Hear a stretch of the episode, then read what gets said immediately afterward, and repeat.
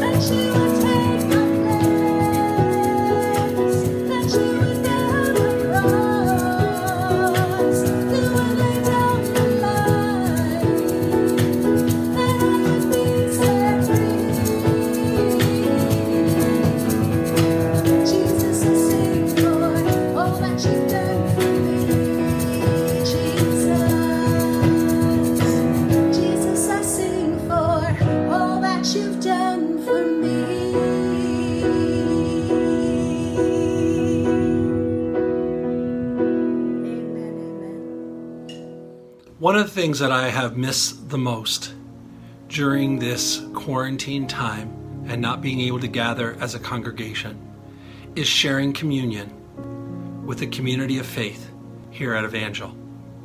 And so this morning we are going to worship together by celebrating communion. And because so much of church services and events have been you observing watching and listening, today I'm inviting you to participate with us.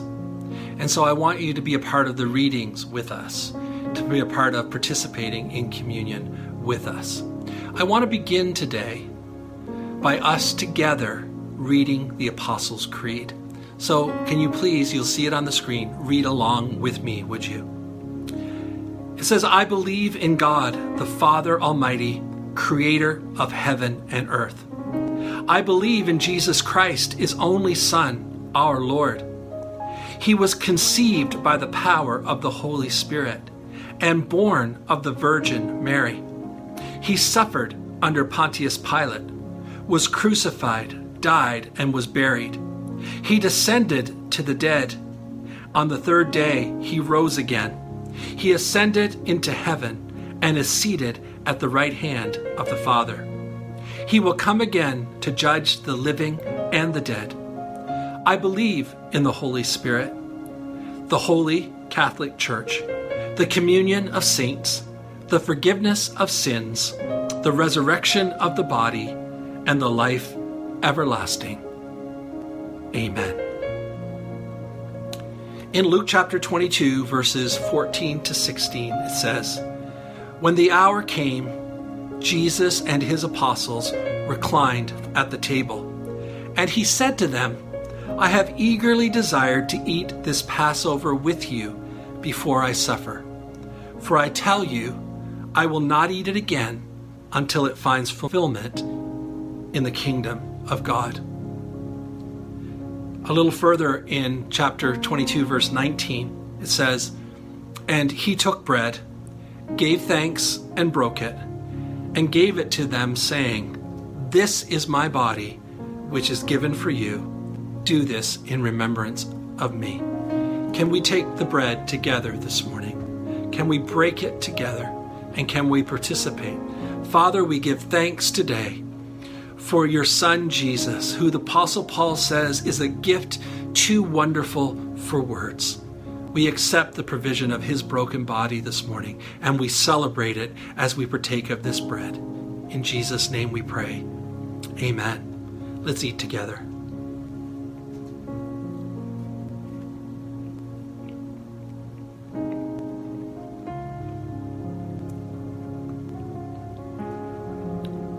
In Luke chapter 22, verse 20, it says, In the same way, after supper, he took the cup, saying, This cup is the new covenant in my blood, which is poured out for you. Let's take the cup. Father, we are thankful for the shed blood of Jesus, that it is shed for the forgiveness of our sins. Lord, as we participate in this cup today, by drinking from this cup, may we be reminded of your incredible sacrifice and grace shown to us. We pray in Jesus' name. Amen. Let's drink together.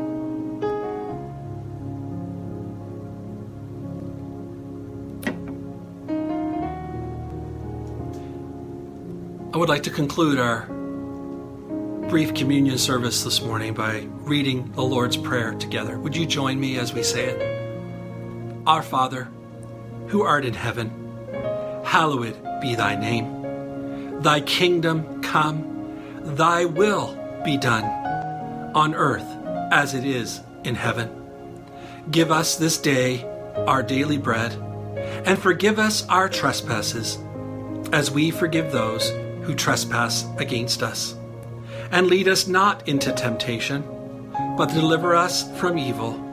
For thine is the kingdom, the power, and the glory, forever and ever. Amen. Good morning. Today's reading is taken from Joshua chapter 2, verses 8 to 15. Before the spies went to sleep for the night, Rahab went up to the roof. She said to them, I know the Lord has given this land to your people. You frighten us very much. Everyone living in this land is terribly afraid of you because we have heard how the Lord dried up the Red Sea when you came out of Egypt.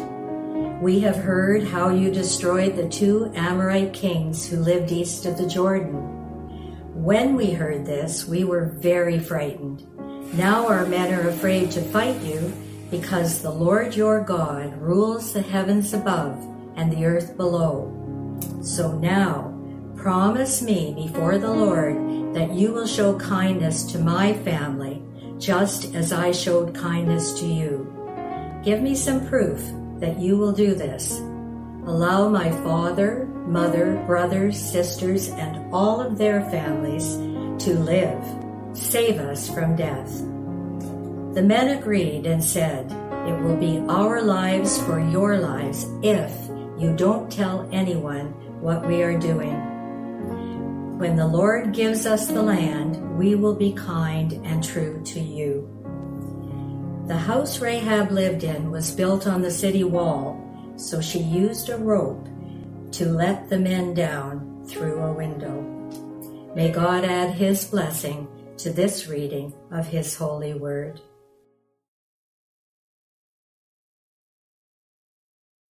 Good morning, everyone. Today is going to be the fourth message in our sermon series, Finding Faith, based on Hebrews chapter 11. In Hebrews chapter 11, the author sets out to select some of the great heroes of Old Testament history, referencing how faith motivated and led them forward regardless of their circumstances. So far, we have considered Abraham and Moses as people of faith, two very prominent and two unquestioned heroes of faith that we find in the Old Testament. As we approach today's example, I'm reminded of a song from when I was a child and would watch Sesame Street. Perhaps you remember this song too. One of these things is not like the others. One of these things doesn't belong. Can you tell which thing is not like the other by the time I finish this song? Today we're going to consider someone who appears to not be like the others. Someone who most would think does not even belong in the list found in Hebrews chapter 11 Rahab. Now, while we may have trouble accepting Rahab into the Hebrews chapter 11 Faith Hall of Fame, God certainly didn't. In fact, not only is she listed in Hebrews chapter 11 as a hero of faith, she is listed as being part of the lineage of Jesus, the Messiah, in Matthew chapter 1. In James chapter 2, James explains that Rahab was a person of faith because she believed in God and acted upon her faith by trusting in God. Rahab teaches us this our past does not disqualify us from becoming a person of faith and making a significant impact for the kingdom of God in the future. I want to begin today by looking at Rahab's past. The Israelites had wandered in the desert for 40 years under Moses' leadership. The book of Joshua begins with a new era of leadership, and it's now time to enter into the long anticipated promised land. Just across the Jordan River was the city of Jericho. It was a fortress city, an obstacle to God's plan. Jericho would need to be defeated if the Israelites were going to successfully enter into their new land. Joshua decided to secretly send two spies across the Jordan River to Jericho to scout out the area.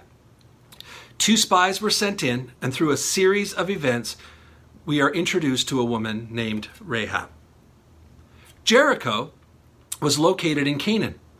The people there worshipped Baal. Being an inhabitant of Canaan meant that Rahab herself would have worshipped Baal.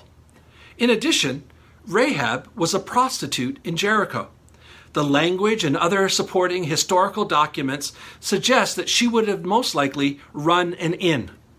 It was not uncommon for a prostitute to operate an inn since it provided a location to practice their trade. It made sense that the spies would go to her inn. They were disguised as travelers and needed a place to stay. It was not unusual for strange men to stay at the inn.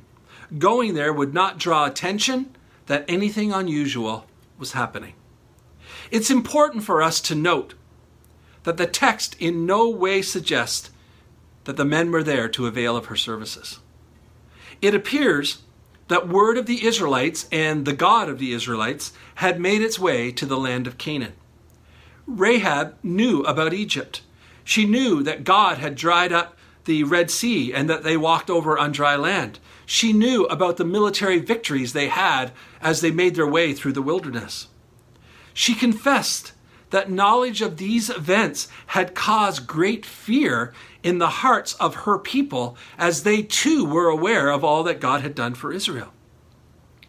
The people of Jericho, looking across the Jordan, could see the vast number of Israelites advancing towards them. They were discouraged. They had lost heart. They knew it was not in the ability of the Israelites that brought the victory, it was somehow connected to their God. It appears as if God already has Rahab's attention. She is intrigued by this God. She is intrigued by the works that he has done. The second thing I want us to consider is Rahab's present. The spy's attempt to remain undetected didn't last long. The king was informed about the two strangers. This was not good news. The citizens were living in terror of these Israelites as it was. Now, the thoughts of them infiltrating their city brought great fear. Some reported that strange men were seen entering the house of Rahab, so the king sent his men there to investigate. Flat roofs during these days were used for drying stalks of grain, and so Rahab took the men to the roof and hid them under the stalks. When the king's men arrived, she told them that they had been there earlier, but they had left before the city gates had closed for the night. She encouraged them to go after them quickly before they had a chance to escape. She wanted to avoid having her house searched. If they found the men, she and the spies would be killed. So the men left immediately to search out the whereabouts of these strangers.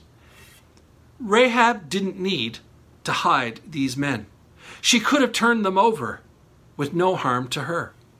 But she feared God more than she feared the king and his army. And she made a couple of interesting statements. She said, I know the Lord has given you this land. It didn't happen yet, but she knew it was coming. And secondly, she said, The Lord your God is God in heaven above and on earth below. She is confessing that Yahweh, the God of the Israelites, is the one true God, not Baal, not the other gods that were worshipped in her culture, but the God of Israel. She didn't want to be destroyed when the city was destroyed. She wanted her family to be saved. So she struck a deal with the spies. Because she had shown kindness to them by protecting them, they should in turn do the same by protecting her and her family. And so they agreed to preserve her and her family when the city was conquered. And they laid out the details of how the rescue would take place. A scarlet cord or rope would hang from the window, and her whole family should be gathered inside her house only. And all of this was based on this whole arrangement being kept a secret. And she agreed. Third thing I want us to look at this morning is Rahab's future. The city gates were closed when the time came for the men to leave. Rahab's house was located in the city wall, so she lowered the men through her window down to the ground below. When the time came to attack, God made a path through the Jordan River, and the Israelites crossed over once again on dry land to the other side. They followed God's specific instructions, marching around the city, seeing the walls crumble. Rahab did exactly what the spies had asked. She hung the scarlet rope in the window. Her family had gathered inside there, and she had kept it a secret. As a result, her and her family were spared. In Hebrews 11, Rahab is called a woman of faith. She chose to trust in God when others around her did not. When Rahab asked for kindness for her family and herself, she wasn't asking for anything more than to be a prisoner. But eventually, she was assimilated into the nation of Israel, and in time, she married an Israelite named Salmon. In Matthew 1, in the genealogy of Jesus, we read Salmon, the father of Boaz, whose mother was Rahab. Now, this, this is a dramatic example of grace. Not because of her character, not because she deserved it, but simply because of God's grace. She was an outsider. She was unworthy. She was immoral, a liar with very little knowledge about God. But God had a future for her, a future beyond what she could have ever dreamed it could be. When my children were little, I would often come home and announce that I had a surprise for them. Before committing to celebrating, they would often seek clarification. Daddy, is it a good surprise? And once I assured them that it was a good surprise, well, because, you know, a father always wants to give good gifts to his children, they would celebrate even before they received the surprise. I love that our Heavenly Father loves to surprise us with good surprises. I love this passage of Scripture today. And I love it because it's a good surprise. That a woman with a colored past who is unworthy is not only rescued, but is lavished upon, given opportunities that she didn't deserve outside of the miraculous grace of God. God's grace never ceases to surprise me, even after a lifetime of experiencing it. There are two things that I'm surprised by that I want to focus on as I conclude this morning. The first is I'm surprised by His grace for others. I have literally spent my entire life being a part of a church. The church that I grew up in was filled with wonderful people who cared about me sincerely, who invested in me, prayed for me, cared for me. But my church was very legalistic. I grew up focusing on what I couldn't do, where I couldn't go, who I couldn't spend time with, what we as a church were against, all in an attempt to protect what the church deemed threatening to any desire for holiness.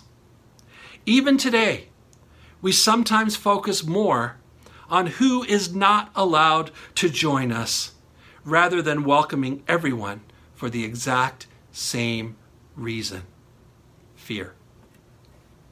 Our fear of being influenced by the world has resulted in many rules being created to protect us.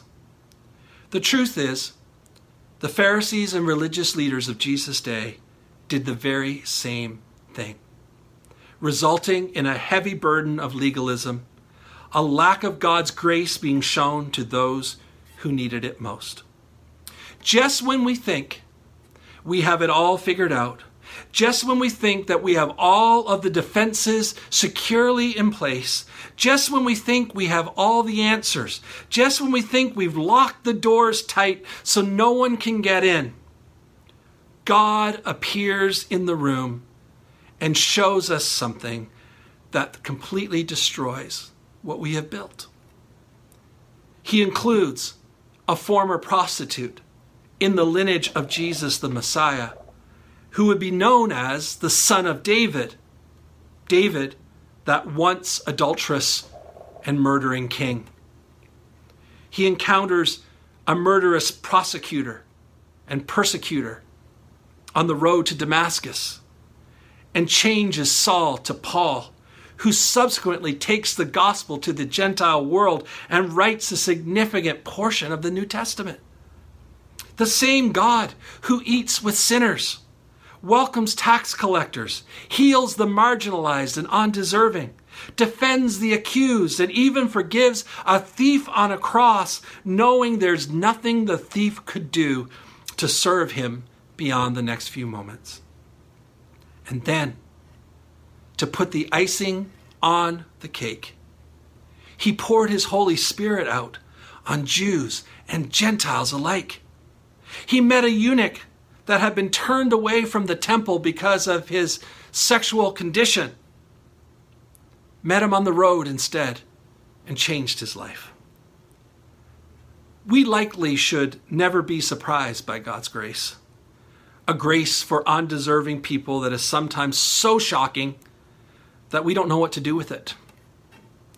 I don't want to resist God's surprise of grace for the undeserving.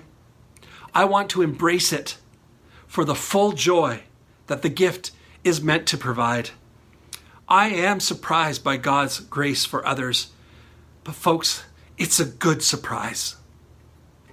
Secondly, I am surprised by God's grace for me. Three years ago, we adopted a dog. Her name is Zoe. And to be honest, to this day, I'm not really sure how it happened. I do remember sitting in the backyard with my family. I picture being circulated, baby talk about how cute she was, and the next thing I knew, Zoe was living with us on a two week probationary period. I was traveling during the two week probationary period and was delighted to receive long texts daily from home about how difficult Zoe was and how this was clearly not going to be a permanent re- arrangement, not a good arrangement for our home. That is, however, until the text became shorter and shorter and the tone shifted from frustration to support. I knew before I got home that the cement had already set and Zoe was going to be a permanent member of our family. I knew it. On one hand, Zoe is sweet, cuddly, loving, loyal, a real little buddy. On the other hand, she has some significant dysfunction. She'll eat your food in a minute if you look away. She'll chew your arm off if you try to get it back. She barks incessantly when anyone wants to leave the house. So many dysfunctions. Zoe is a perfect balance of love and dysfunction. These days, God has been using Zoe as a means to show me that in reality, I'm not much different. That despite my dysfunction and flaws, He sees the part of me that He values and lavishes His love on me. Every day, God surprises me with a level of love and grace that I clearly don't deserve. And if you don't believe that, all you have to do is ask those who have been quarantined in a house with me since March. I don't know why God loves me as He does. I don't know why God surprises me with His grace every single day. I am surprised by God's love and grace for me. And I want you to know this morning it's a good surprise. It's a good surprise. The story of Rahab reminds us that our past does not disqualify us from becoming a person of faith and making a significant impact for the kingdom of God in the future. And so, folks, in light of this, let's live our lives basking in the surprises of God's love and grace for others, and the surprises of God's love and grace for us.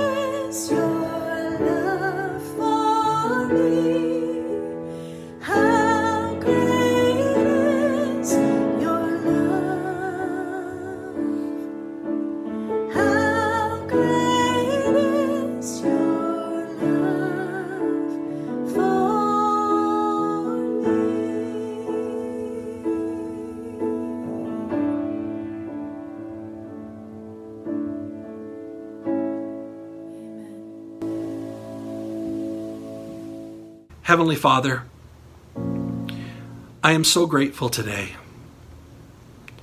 for your love and grace in my life. And I am grateful today for the love and grace that you surprise so many around me with.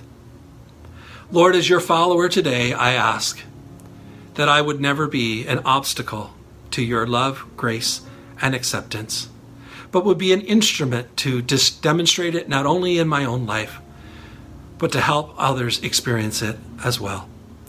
For those who may be a part of this service today, who may be struggling with their value, their worth in your eyes, the mistakes that they've made, the decisions that they've made, the things that they've done, would you remind them today of your love and grace for them? That you have a future for us, that we can be people of grace in the future, despite how we may have lived in the past. We ask this today in Jesus' name. Amen.